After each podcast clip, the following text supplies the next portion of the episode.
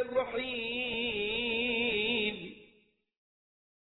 اعلموا أن الله يحيي الأرض بعد موتها.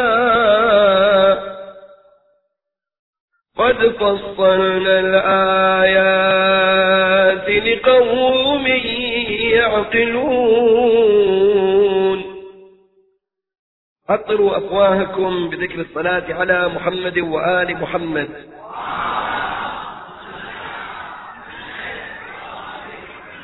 ظاهرتان في نظام الكون الظاهرة الأولى الظاهرة التي يراها الإنسان في كل سنة في فصل الخريف تبدأ. الأشجار بالإصفرار والأوراق تبدأ بالسقوط والأرض تموت. ولا ترون في الأشجار على الأرض أي ثمر. ولكن سرعان ما ينقضي الشتاء. وتأتي أيام الربيع. ترون كيف أن الله سبحانه وتعالى يحيي الأرض بعد موتها. الشاعر يخاطب النهر يقول شاف نهر جامد. قال يا نهر هل نضبت مياهك؟ فانقطعت عن الخرير. الخرير صوت الماء. أم قد هرمت وخار عزمك فانثنيت عن المسير. بالأمس كنت مرنما بين الحدائق والزهور تشدو على الدنيا وما فيها أحاديث الدهور. بالأمس كنت تسير لا تخشى الموانع في الطريق واليوم قد هبطت عليك سكينة اللحد العميق لكن سينصرف الشتاء وتعود أيام الربيع فتفك جسمك من عقال مكنته يد الصقيع. سرعان ما ينقضي الشتاء وتنقضي تلك الأيام الميتة. الله سبحانه وتعالى يحيي الأرض بعد موتها. هاي إشارة القلوب أيضا تموت. طبعا قبل هذه الآية في سورة الحديث الله سبحانه وتعالى يأتي بآية عجيبة. يقول ألم يأن للذين كفروا أن تخشع قلوبهم لذكر الله؟ لأن القلوب أيضا تموت كما تموت الأراضي وكما تموت الأشجار. بعض الناس قلوبهم ميتة. نعوذ بالله القلوب الميتة تحدث. عن طريق لقمة الحرام هذا البدء. إذا الإنسان أكل لقمة الحرام لقمة ولقمتين إلى زمان الذي الإمام الحسين عليه السلام يعرف هؤلاء يقول ملئت بطونهم من الحرام فأنساهم الشيطان ذكر الله.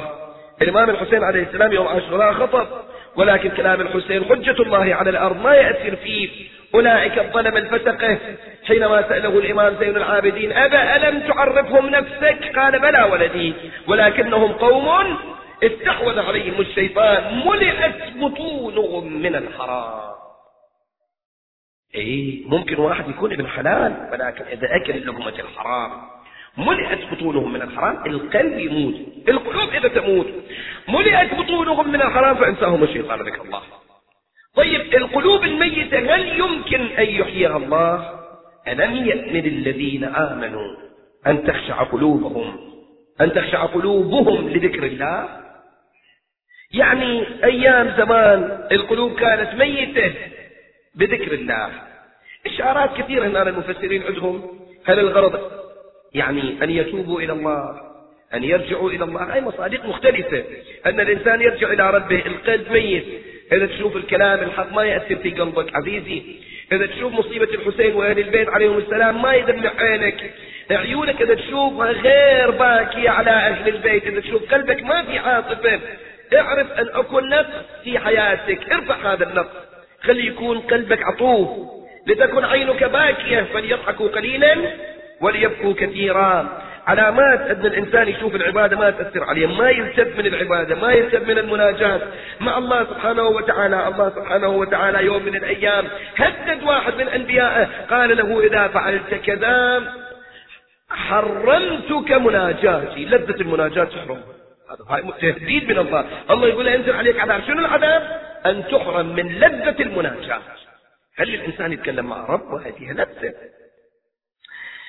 فالإنسان عليه أن يتوب وأن يرجع إلى الله سبحانه وتعالى. وإلا عزيزي هذه الدنيا تنقضي وأكو ورانا عالم آخر. هذه الدنيا لا تحسب مقابل ذلك العالم إلا متاع. وما هذه الحياة الدنيا في الآخرة إلا متاع. في آية أخرى يقول متاع قليل يعني أيام زمان كم يوم وبعد ذلك انقلوا أقدامكم إلى المقابر يحملون يودون هناك. وإذا وليت أمور قوم مدة فاعلم بأنك بعدها معزول. وإذا حملت إلى القبور جنازة فاعلم بأنك بعدها محمول. يحملون يوم من الأيام. خلاص. فإذا أخالوا التراب على الإنسان الإنسان هو وعمله. ما دام هذا الطريق أمامنا إذا علينا أن نتوب إلى الله. التوبة. الله سبحانه وتعالى في الآية بعدها يقول اعلموا أن الله يحيي الأرض بعد موتها. الأرض تموت. شنو معنى الأرض؟ الأرض واحدة من معاني أن هذه الأرض الأرض الترابية. الأشجار تموت على الأرض. الأرض ما لها قدرة الإنجاب. والإحياء في فصل من الفصول في الفصول الباردة إلى أن يجي فصل الربيع. هذا معنى. والمعنى الثاني الأرض أي أراضي القلوب القلوب تموت. المعنى الثالث اللي يستفيدوه واحد من علماء العامة يذكر في كتابه أيضا الحافظ سليمان القندوسي يذكر يقول الأرض تموت أي تموت بالكفر. من يحييها؟ هذا الرجل السني يقول يقول يحييها الإمام المهدي المنتظر عليه أفضل الصلاة والسلام. يحيي الأرض بالعدل. بعد موتها بالظلم. الرواية من الإمام الباقر صلوات الله وسلامه عليه. قال اعلموا أن الأرض أن الله يحيي الأرض بعد موتها. أي يحيي الأرض بعد أن ملئت ظلما وجورا. بالكفر والظلم يحييها بالعدل وبظهور الإمام المنتظر صلوات الله وسلامه عليه. ذاك اليوم اليوم اللي تشوفون لا ظلم على الأرض جميع الكرة الأرضية تصبح خضراء. ما تشوفون شبر واحد من الأراضي الغير زراعية. الأراضي اللي متروكة الأراضي إما تحيا بالإعمار وإما تحيا بالزراعة. تخرج الأرض أثقالها. آه، الروايات تذكر بأن الإمام الحجة سلام الله عليه سوف يحكم في الأرض سبع سنين. ولكن الإمام الباقر عليه السلام يقول كل سنة تعادل عشر سنين من سنين الدنيا. سبعة في عشرة سبعين سنة. إذا طبقا لهذه الرواية الإمام سلام الله عليه سوف يعيش على الأرض سبعين سنة. بعد ذلك شيء يصير. بعد ذلك إحنا الشيعة نعتقد ونتشرف نعتقد بكلام واصل إلينا من أئمتنا عليهم السلام. مسألة اسمها مسألة الرجعة إخواني. هاي الرجعة من عقيدتنا من ديننا. في زيارة الإمام الحسين عليه السلام مو تقول مرتقب لرجعتكم. في زيارة الوارث يقول بشرايع ديني وخواتيم عملي وقلبي لقلبكم سلم وأمري لأمركم متبع. قبل قبل يشير بمسألة إلى الرجعة الآن نسيته قبل بشرايع ديني شو راح فكر قبل بشرايع ديني شنو يجي؟ قبل بشرايع ديني وأشهد الله. ها بإيابكم موقن هذا. إيه؟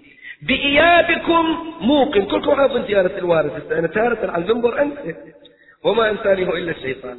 بإيابكم موقن. هل يسأل حج علي؟ الله يحفظه. هذا حج علي الأشكناني هذا عزيز علينا وحافظ ما شاء الله. زيارة الجامع دعاء بحبس الثماني زيارة الوارث دعاء الكوميت. الله يحفظه إن شاء الله. ذكر إلنا بحق محمد وآل محمد. طيب بإيابكم موقن يعني شنو إيابكم موقن؟ إياب يعني رجوع ذهاب وإياب. إحنا نعتقد برجوع الأئمة عليهم السلام. هذا زيارة الوارث من الإمام الصادق. طيب إذا راح يرجعون؟ أولا أنتم تدرون إخواني الإمام لا يغسله إلا الإمام. لا شك الإمام المهدي عليه السلام يوم من الأيام سوف يموت أو يقتل. حتى على تفصيل الروايات كيف يقتل خليني. المهم أنه من الذي سيغسل الإمام المنتظر عليه؟ في روايات صحيحة أن الذي سوف يظهر هو الحسين سلام الله عليه. يرجع. يرجع إلى الدنيا ويغسل ولده المهدي ويدفنه في مكانه بكربلاء.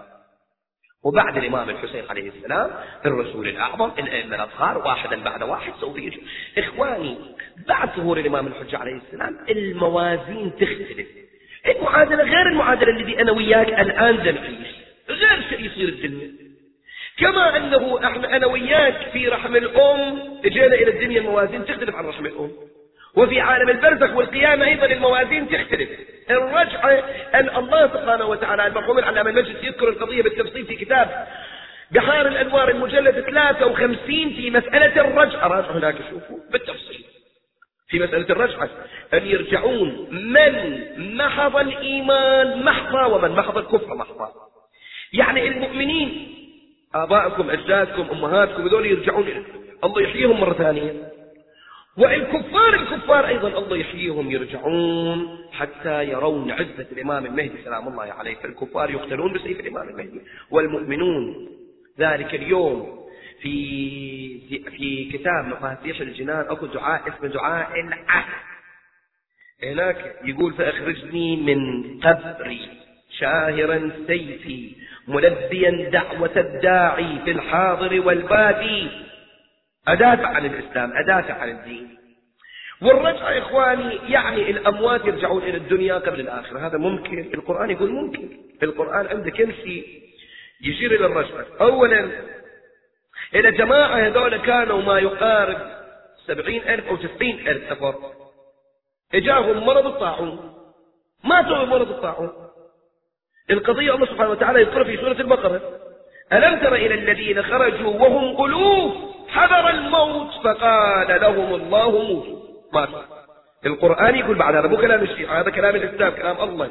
يقول فقال لهم الله ماتوا موتوا. ماتوا ثم أحياهم ثم أحياهم هذه الدنيا قبل الآخرة قبل البرزخ. قضية عزير أو كالذي مر على قرية وهي خاوية على عروشها قال أن لا يحيي هذه إلا بعد موتها فأماته الله. مئة عام ثم بعثه الله بالدنيا خلق عزير مرة ثانية بعد مئة سنة جت بصار تراب الله مرة ثانية خلق رجعه إلى الدنيا. مو فقط إلى رجعه رجع عزير عزير كان راكب على بغلة وكان معاه التين تين طازج جديد ومعاه الحديد. حينما رجع ثم بعثه قال كم لبث الله سأل من عزير كم لبث هذا لما مات لما اجى لحظة الموت الشمس كانت تصعد لما قام بعد مئة سنة الشمس كانت شوي من لا قال لبثت يوما أو بعض يوم. لو يوم أو ساعة ساعتين الليل أنا لما مدت الشمس كانت هنا. الحين لما قمت الشمس قال بل لبثت مئة عام. قرن أنت ميت. فانظر إلى طعامك وشرابك لم يتسنه فد مرة شاف الإفراد اجتماع صار تين فيما مئة سنة قبل. الأعجب من هذا الإفراد اجتمع صار حليب؟ حليب طازج مئة سنة قبل. الله رجع الحليب. يوم هذا طعامك هذا شرابك اللي كان معك 100 سنة قبل. بعد وانظر إلى حمارك هو كان راكب على حمار فد مرة شاف الإسراء اجتمع اجتماع صار حمار وقام ينهض. الله أكبر. الله أكبر. قال أعلم أن الله على كل شيء قدير. الله سبحانه وتعالى أحيا أموات هذه الدنيا.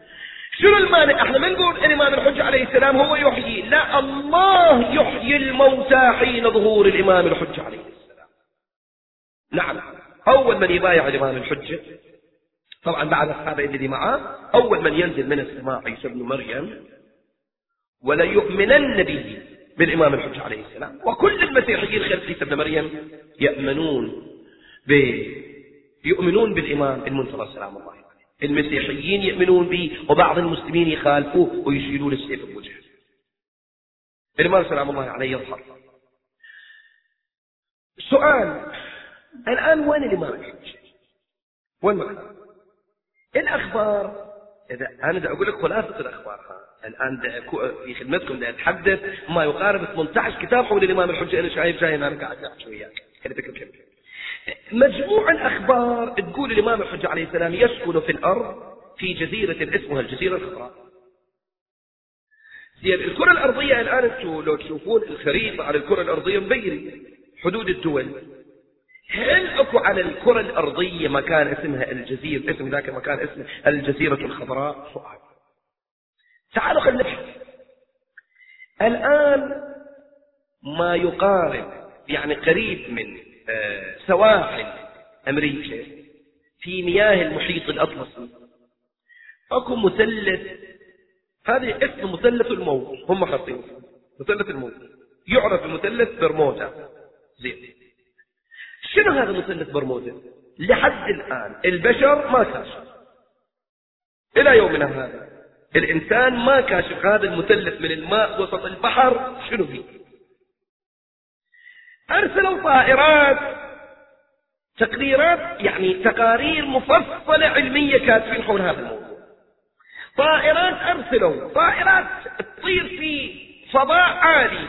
الطائرة لما وصلت على فضاء مثلث برمودا انجذبت للأرض نزلت. الآن الطائرات بعد ما تطير لأنه إذا تطير هناك تنسحب وينقطع الخط اللاسلكي بين الطيار وبين المطار. ماكو خط بين البرج برج المراقب ينقطع بعثوا سفن. السفن تروح إلى منطقة خاصة. هذول البحارة يعرفون خرائط البحار والمحيطات.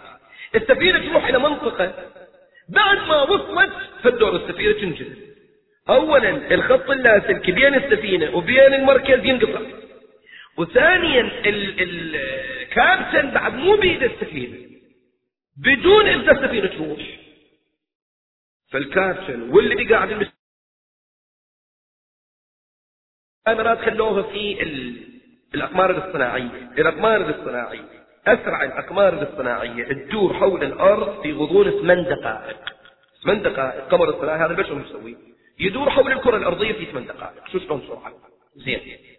هذه اكو فيها كاميرات الكاميرات إلها قدرة. أن تشيل صور ملونة من السيارة اللي تمشي في ظلام الليل وتشيل رقم السيارة. شوف شلون كاميرات دقيقة كاميرا. خلف الغلاف الغازي يعني آلاف الكيلومترات فاصلة بيننا وبين القمر الاصطناعي. القمر الاصطناعي له قدرة هاي الكاميرا لها قدرة. أن تشيل صورة من السيارة اللي إذا تمشي في هذا الشارع وفي ظلام الليل تشيل مو فقط صورة السيارة مو هي من فوق تشيل لا تشيل الصورة الجنبية. رقم السيارة تشيل فالقدرة أنا قبل سنتين بعد التحرير أول ما أجيت الكويت شفت كاتب تقرير مفصل حول الأقمار الاصطناعية في جرائد الكويت. كان كاتب الغربيون يعلمون حتى لون بيجامة صدام يعني صدام وين رايح مختفي؟ بياسر ده هذول يعرفوه طبعا ذاك كان كاتب كان كاتب القضية الخطة. هم يهدون صدام. ما يقتلوه فكان كاتب إذا يريدون يقتلوه بإمكانهم. يعرفون حتى لون بيجامة صدام شلون. زين شلون شالوا صورة لون بيجامة صدام؟ وصدام في أربع خمس سراديب تحت الأرض. مختفي. شلون حصلوا؟ هذا عقل البشر. يعني القمر الاصطناعي أكو بيه كاميرا. هاي الكاميرات تشيل الصور الدقيقة من الأرض. بل بعثوا كاميرات إلى المريخ. وهاي الكاميرات شالت الصور ملونة من المريخ. إلى هالدرجة. زين تعال الآن معي هاي الكاميرات تصبوها في القمر الاصطناعي. الكاميرا إجوا وركزوا. أخضر نور أخضر. فقط. نشوف نور أخضر على الماء. بعد ما بالنهار نشيل الصورة بالنهار ما يعطينا صورة. نشوف صورة ضباب بالليل يعطينا نور أخضر لأن تدري النور في الليل حتى إذا ضباب يعني بالليالي اللي يصيب لك ضباب صحيح؟ أنت ارشد سيارتك بس من بعيد اشعل الضوء. يبين أنه أنت عندك يعني الضباب ما يمنع النور. صحيح؟ فيقول إحنا بالنهار نشوف ضباب وبالليل نشوف نور أخضر. أنا ما أريد الآن على المنبر أقول هذا مثلث برمودا هو الجزيرة الخضراء. لا لا. لكن قد يكون يمكن أن يكون الجزيرة الخضراء لأن لحد الآن ما مكشوف للبشر الطائرات والأقمار الاصطناعية لحد الآن ما قدروا يكشفون ولحد الآن اسمه مثلث الموت هم مخلين اسمه لأن أي واحد اللي يقترب بعد ما يرجع. وما عندهم أخبار بس. قد يكون الإمام الحجة عليه السلام في الجزيرة الخضراء. طيب. الإمام الحجة عليه السلام في الجزيرة الخضراء طبقا للروايات الإمام عليه السلام عنده نواب وعند بعض الأخصائيين هذول اللي أطراف الإمام. سلام الله عليه. أما نواب الإمام الحجة اللي راحوا بالدنيا يعني توفوا أربعة. الغيبة غيبة الغيبة الصغرى والغيبة الكبرى. هاي عقائد لازم نعرفها بعد. الإمام الحجة عليه السلام ولد سنة 255 في الخامس عشر من شعبان. جلاوزة الحكم بأي وسيلة رادوا يشوفون الإمام الحجة عليه السلام الإمام كان غائب عن الأنظار إذا المرحوم الشيخ المفيد عليه السلام يقول بدأت الغيبة الصغرى من يوم ميلاده مو من يوم إمامته لأن إمامته في السنة الخامسة من عمره كانت لا من يوم ميلاد الناس ما شافوه بن العباس كانوا يريدون يذبحوه يقتلوه. الإمام عليه السلام كان غائب عن الأنظار هذا رأي المرحوم الشيخ المفيد. بعض العلماء يقولون لا إحنا نقول الغيبة الصغرى بدأت من يوم آه من يوم إمامته من يوم وفاة الإمام العسكري عليه السلام. طيب. الإمام العسكري عليه السلام قتل سنة 260 آه، هجرية الإمام العسكري عليه السلام قتل في سنة يعني في الثامن من ربيع الأول بعد أسبوع لا بعد عشرة أيام وفاة الإمام العسكري. الثامن من ربيع الأول سنة ألف آه، سنة 200 وستين هجرية يوم وفاة الإمام العسكري. بني العباس كانوا يعلمون أن الإمام عند الشيعة عقيدتهم الإمام لا يغسله إلا الإمام ولا يصلي عليه إلا الإمام. قالوا الآن خش مأخر جابوا الجواسيس والشرطة قالوا لهم روحوا على جنازة ابن الرضا يعني الإمام العسكري عليه السلام. الحسن العسكري شوفوا من يصلي عليه؟ القوا عليه القبر. هاي جعفر ابن الإمام الهادي أخو الإمام العسكري الذي عرف ذاك اليوم بجعفر الكذاب بعد ذلك تاب وصار جعفر التواب. جعفر الكذاب ادعى الإمامة. بعد وفاة الإمام العسكري. بعض الناس سذج البسطاء اجوا قبلوا إيده وضايعوه بالإمام واحد من الشيعة يقول أنا كنت أعرف الإمام مو قادر يصير إمام. اجيت أنا كنت شايل وياي فلوس. خمس اجيت عنده قلت له أنت الإمام بعد الإمام العسكري؟ قال نعم. قلت له أخبرني كم في الهميان؟ هذا الهميان اللي وياي كم دينار بي؟ قال اطلع اطلع برا. يطلبون منا أن نعلم الغيب. قلت خلاص أنت مو إمام. لو كنت إمام كنت تعرف بإذن الله. غسلوا الإمام العسكري سلام الله عليه. بعد ما غسل الإمام العسكري طبعا الإمام الحجة غسله كفنوا الإمام؟ الآن جابوا جنازه الإمام من داخل البيت من داخل البيت غسل. من داخل بيته طلعوا في نفس هذا المكان الذي الآن مسكون الإمام عليه الصلاة والسلام. مرة. في بيت بيت الإمام العسكري إخواني وين قبر الإمام العسكري روحي له الفداء. إذا توقف قبامه يعني ظهرك على القبلة وجهك على الإمام العسكري على يسارك سرداب الغيبة. سرداب الغيبة. هناك بالسرداب بيت الإمام العسكري وهناك. خلوا جنازته جعفر الكذاب اجى يصلي عليه. والشيعة مجتمعين على أساس هذا الإمام جعفر بمجرد أن جاء ورفع يديه حتى يقول الله أكبر وإذا بطفل عمره خمس سنوات وجهه كفلكة قمر طالع ووجهه منير. خرج من البيت جاء إلى أن وصل إلى عمه قال يا عم تنحى عن جسد أبي فأنا أولى بالصلاة منك عليه. جعفر بدون اختيار شخص ما له قدرة أن يتكلم. ولا يقايم قضية قضية مربوطة بالله. فجعفر هيبة الإمام الحجة عليه خمس سنوات عمره. الأئمة عليهم السلام ما يحكم فيهم العمر. الإمام إمام. رجع جعفر الإمام سلام الله عليه الإمام الحجة المهدي وقف وصلى على جنازة أبيه. بعد ما أكمل الصلاة الجواسيس والشرطة منتظرين لأن بمجرد أن كمل الصلاة الناس يقولون لا إله إلا الله يشيلون الجنازة إلى الدفن. هذا الطفل لازم ياخذوه يذبحوه بمجرد ان الإمام عليه السلام كمل صلاته الإمام التفت راح نحو البيت. الناس شالوا الجنازه يودوه إلى الدفن. قلت بين بيت الإمام عليه السلام بين محل الدفن. شوفوا ماكو فاصله تقريبا 20 30 متر بين السلاة وبين الحرم. الشيعة راحوا الجلاوزة والشرطة هجموا على الإمام الحج عليه السلام. والإمام دخل بالبيت. راحوا وراء الإمام راح بالسرداب راحوا بالسرداب شافوا غاب الإمام هاي الغيبة غابها سنة. 260 هجرية بالدقة. خلي بالك. الإمام عليه السلام هناك بدأت الغيبة الصغرى. إذا على رأي المرحوم الشيخ المفيد بدأت الغيبة الصغرى من سنة ميلاده. ما شافوا الناس. وعلى رأي باقي العلماء لا بدأت من يوم إمامته بعد ما صلى على الإمام العسكري عليه السلام. دخل الاستفتاء. طيب. وقت يوم يفوت غير اقرا لكم حديث الكساء ما عندي وقت. خلوني بسرعة أكمل القسم هذا. الإمام عليه السلام الإمام الحجة بعد أن غاب عين. أربعة زوار النائب الأول اسمه عثمان أبو عمرو عثمان آه ابن سعيد ابن أبي عمرو العمري. عثمان بن سعيد. هذا الرجل كان عثمان بن سعيد السمان يقولوا له لأن كان يبيع السم يبيع الدهن. ومن العجائب لما كان يعطوه خمس الخمس كان يخليه في زقاق يعني الزق يعني القربة كان يخليه في زقاق من وسط الدهن كان يخلي الخمس ويبعثه إلى الإمام العسكري عليه السلام. لأن القضية كانت قضية جدا في ذاك الزمان التقية. والأئمة عليهم السلام كانوا في تحت نظر الحكام والجواسيس فكانوا يشوفون إجاهم زق من الدهن ما يدرون بوسط الدهن أكو فلوس. عثمان بن سعيد كان يبعث عثمان بن سعيد نصبه الإمام الهادي عليه السلام وكيلا عنه بعد شهادة الإمام الهادي صار وكيل الإمام العسكري. بعد شهادة الإمام العسكري خرج التوقيع من الإمام الحجة عليه السلام أنه هو وكيلنا ما يؤدي فعني يؤدي.